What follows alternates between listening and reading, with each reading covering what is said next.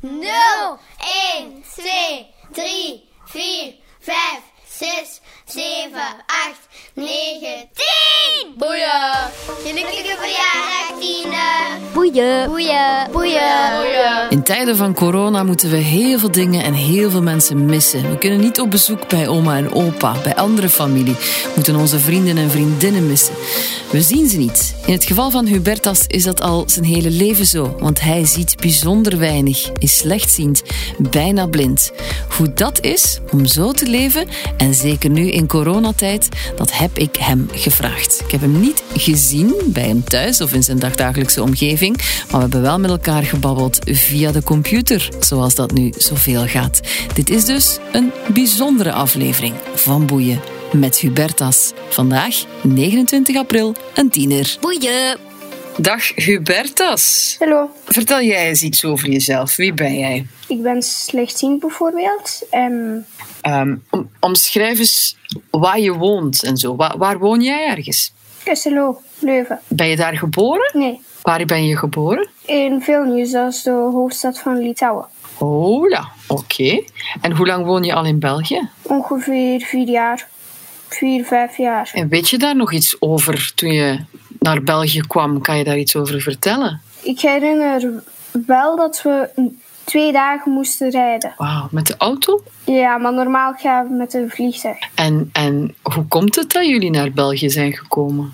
Mm, omdat die school daar heel slecht waren en ik kon daar helemaal niet leren of zo. Ik kon er eigenlijk helemaal niks doen. Zijn jullie dan voor jou verhuisd naar België? Ja, eigenlijk wel. En hoe komt dat? Omdat ik slechtziend ben en in Litouwen hebben ze niet echt van die goede materialen en zo. En ze kunnen eigenlijk niet echt zo van al die dingen. Hier in België hebben ze veel meer dingen en dat is... Hier is het veel beter. Ja, eigenlijk is het nu wel eerlijker. Ik kan niet naar jou toe komen, dus ik kan niet zien waar jij leeft. Maar jij ziet mij ook niet. Dus eigenlijk is dat wel veel eerlijker op deze manier. Hè? Ja. Klopt, hè? Zeg, en, en hoe slechtziend ben jij? Zie je iets? Ehm, ik zie met één oog helemaal niks. En met de andere oog zie ik misschien meer dan de helft. En zit je dan op een gewone school of een school waar ze je extra kunnen helpen? op een gewone school, maar er komen altijd extra juffen bij mij. En er zijn thuisbegeleiders, dus ik heb eigenlijk gewoon veel extra juffen. Eén is meer voor braille en de andere is gewoon thuisbegeleidster. Gewoon voor thuisproblemen als je hebt of zo. Zeg, en met hoeveel zijn jullie thuis? Heb je broers en zussen? Ik heb één zus, we wonen hier met drie. Dus je mama, je zus en jij. Ja, En hoe oud is je zus? 15 nu, denk ik. En ze, dus gaat volgend of over volgend maand 16 worden. Dus jij zit nu al eh, zes weken met je zus van bijna 16 en mama thuis in quarantaine. We zitten allemaal in quarantaine dus. Ja, ja, absoluut, absoluut. Maar hoe is dat voor jullie om in quarantaine te zitten? Voor mijn zus is dat normaal, maar dan hier als we thuis zitten helpt mijn, moet mijn mama heel veel helpen. Is dat nu voor jou een heel andere beleving dan voor een ander kind van tien? Zou jij durven zeggen dat jij altijd in een soort van quarantaine zit, omdat jij niet zo goed kan zien? Nee, dat niet. Nee. Dus het is voor jou niet makkelijker of zo nu als voor een ander kind. Misschien een soort van beetje, omdat ik eigenlijk al veel meer met de computer moet leren en zo. En dus voor mij is dat veel. Ik ben eigenlijk gewend om met een computer mijn alle taken te doen. Dus om met de computer te werken is voor mij gewoon normaal. En daarom is dat misschien een beetje voor mij makkelijker. Dat is misschien een heel moeilijke vraag, maar kan jij omschrijven hoe jouw wereld eruit ziet als je niet zo goed kan zien? Hoe, hoe, hoe beleef jij de dingen? Met veel behulp van andere dingen. Vooral like computers, loepen, leesregels, breimachines, gewoon breien. Hoe ziet een dag er voor jou uit? Een gewone dag. Bijna eigenlijk niks anders dan voor een ander kind, behalve ik zit altijd aan een loop. En om voor dat voor wiskunde of zo te doen. En ik werk altijd ofwel op de computer. En de andere werk gewoon op een blad. Dus die verschilt ook. Ja, het is dat. Zeg, en ehm, dus je woont in Kesselo. Ik ken Kesselo niet. En jij ziet Kesselo niet zo goed. Kan jij Kesselo voor mij omschrijven? Kesselo is eigenlijk meer gewoon een soort van dorp. Gewoon een dorp bij Leuven. En tussen veel parks. Ja. Je woont nu vier jaar in België. Wat herinner je je nog van Litouwen? Kan je ons iets over Litouwen vertellen? Ik herinner dat ik twee jaar eigenlijk gewoon niet naar school en zo ging enzovoort. En daarom zijn we hier naartoe gegaan, omdat ik hier naar school kon. En ik woon daar altijd met mijn opa en oma. En in een huis in plaats van hier in een appartement. Ja, en ga je er soms nog naar, terug naartoe? Uh, ja, meestal in de kerst- en zomervakantie. En soms de paasvakantie. Oké, ja, dat ging nu niet dit jaar, hè? Voor kerstens wel. Ja, zeggen oma en opa, die heb je dan ook al eventjes niet gezien? Nee, ik heb deze paasvakantie uh, was gepland omdat dat ze hier naartoe gingen, maar ze gingen hier niet naartoe. Ze konden niet. Dus jij bent het gewoon om oma en opa en je familie lang niet te zien. Er zijn heel veel kinderen nu bij ons die ze ook lang niet kunnen zien, maar die kinderen zijn dat niet gewoon. misschien heb je daar tips voor van hoe ga je daarmee om als je je oma en opa heel lang niet kunt zien? Um, we bellen ons opa en oma elk, elke dag. Sturen jullie soms brieven naar elkaar? Brieven niet echt, maar meer berichten of bellen. En kunnen zij braille lezen of typ jij op een bepaalde manier dat dat ook gewoon letters worden? Of hoe werkt dat technisch? Uh, zij kunnen helemaal geen braille lezen, want braille lees je met vingers en hun vingers zijn helemaal niet getraind. Uh, maar om braille maar om braille, ik heb zo'n soort van materiaal. Ik heb het hier uitgepakt. Um, dit is een leesregel. Ik heb daar hier mee op. En in braille. En hier kan je dat zo allemaal lezen. En dan, um, als ik met dit voorwerp tip, dan komt dat op de scherm van de computer gewoon op in normale les. HTTPS. En dan duw jij op een knop en dan hoor je wat je getypt hebt. Klopt dat? Uh, ja, mijn computer is met spraak. Ja. Ik heb per ongeluk iets ergens op gedrukt en ja, nu begon hij te praten. Ja, dat is fantastisch hè? Was dat dan voor jou niet super moeilijk om Nederlands te leren? Nog moeilijker dan het al is? Ja, een beetje maar niet echt. Nee. Dat duurde misschien iets langer om die braille te kunnen lezen, maar voor te kunnen spreken en zo had dat helemaal geen probleem. Dat had gewoon meer tijd ingestoken voor braille te leren dan voor een gewoon kind met zwartschrift. Vind je Nederlands een moeilijke taal? Nee, veel gemakkelijker dan Litouws. Is het waar? Want je spreekt het fantastisch, hè man? Kan je, kan je iets in het Litouws vertellen? Mm, ja, ik spreek hier thuis altijd Litouws. Ja? Vertel eens iets over jezelf in het Litouws. Ik ga het niet verstaan, maar ik ben Hubertas, ik ben tien jaar en uh, ik woon in Kesselo en ik zit hier in quarantaine. Aš esu Hubertas ir man dabar 10 metų. Aš gyvenu Belgijoje ir dabar sėdime karantine. Karantina, dat heb ik verstaan. zeg, en vertel eens iets over je hobby's. Wat vind je allemaal leuk om te doen? Ik doe noodleer, um, ik speel gitaar en ik ga ook naar de judoles. Al jouw vrienden en vriendinnen, zien die wel? Ja, die zien wel. Ja, ja. Je hebt geen enkele vriend of vriendin die ook slechtziend is? Soms ga ik zo naar de Braille Liga en daar zie ik wel kinderen die blind of slechtziend zijn. Maar ik zie hun uh, bijna allee, heel weinig. Maar die zijn wel vrienden van me. Maar allee, die vrienden die ik bijna elke dag zie, die uh, zijn wel niet slechtziend. Ondervind jij dingen die soms een probleem zijn? Wat zijn zo de moeilijkheden voor jou, waar wij misschien niet bij stilstaan?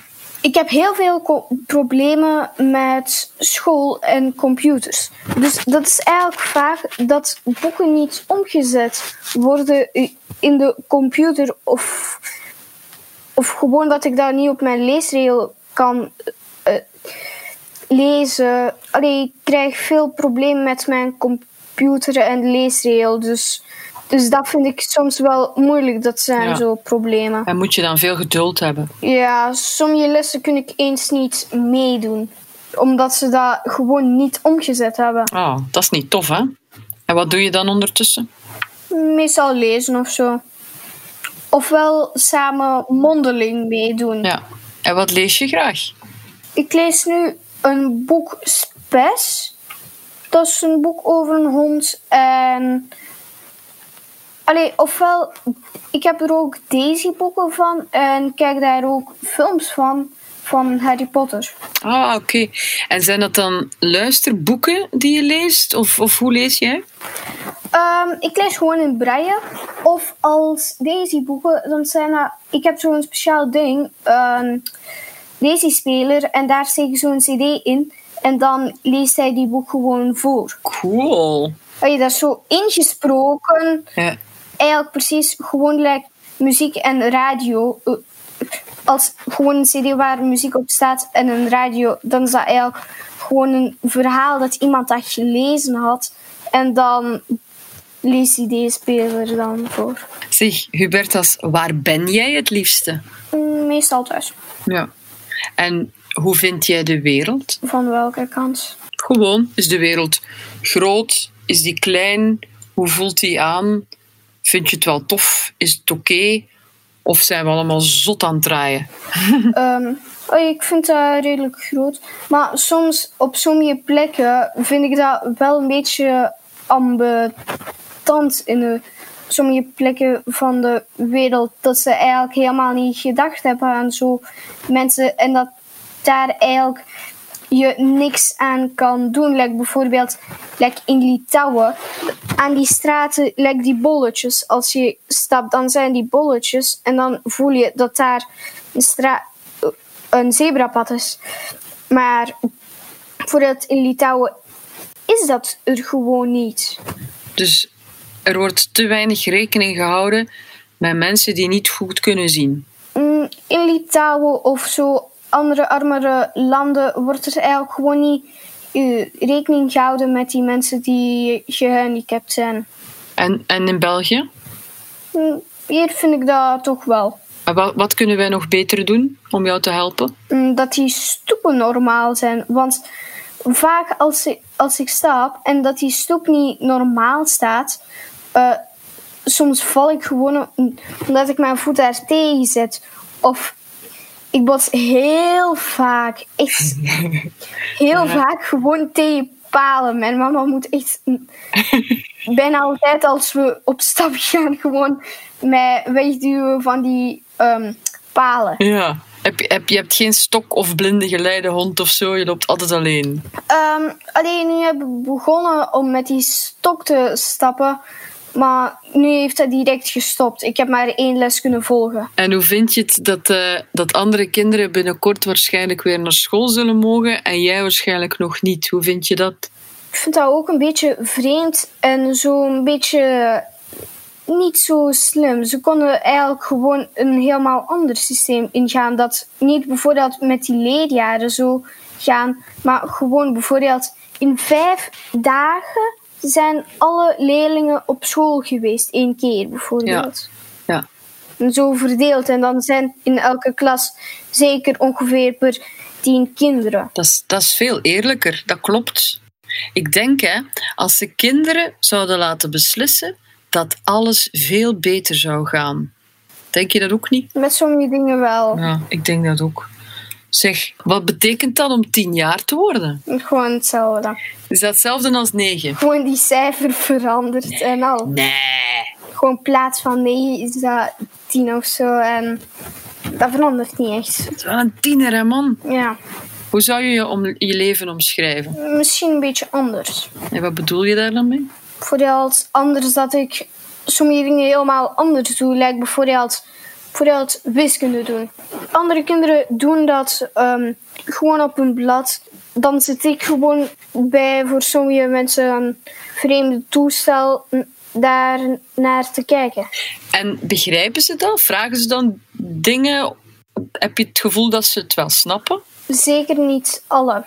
Als ik met sommige mensen een paar jaar ben, ja, die begrijpen dan wel meer. Maar bijvoorbeeld als die van een andere klas bij mij komen, zo daar, dan wil ze de hele tijd alles aanraken, vragen zo, hoe werkt dat? Dan moet ik echt gewoon de juf vragen om hun, omdat ze gewoon van mijn spullen. Want dat zijn heel dure spullen. Ik wil niet dat ze gewoon de hele want ik vind dat ook vervelend, dat ze de hele tijd... Oh, wat is dat? Oh, wat is dat? Leg eens uit. Hoe werkt dat? Dat is allemaal kant. Ja. ja, maar het is ook wel goed dat ze nieuwsgierig zijn, hè? dat ze het willen weten, toch? Ja, maar ook een beetje om het gewoon. Je bent het beu om het altijd te moeten uitleggen. Ja. Dat snap ik. Voor jou is dat gewoon van jou, dat hoort erbij, punt. Zoals, zoals bij hen een balpen erbij hoort en zo, hè? Ja. Zeg, hoe ga je je verjaardag vieren nu in, in coronatijden? Mm, meer online. ja, met de vrienden online? Met de familie online? Ja, meer zo. Verjaardagen vieren in Litouwen, is dat anders als in België? Ja, dat is wel een beetje anders, omdat daar een huis is. En bijvoorbeeld, dat is veel leuker als ik daar in Litouwen dat vier. Of dan hier, want daar is een huis um, in plaats van hier in een appartement. Ja, dus je wil, je wil eigenlijk graag in een, in een huis wonen. Ja. En hebben jullie een terras aan het appartement? Kunnen jullie nog buiten nu? We hebben helemaal geen terras, maar we gaan gewoon. Maar hier bij ons zijn drie parken direct.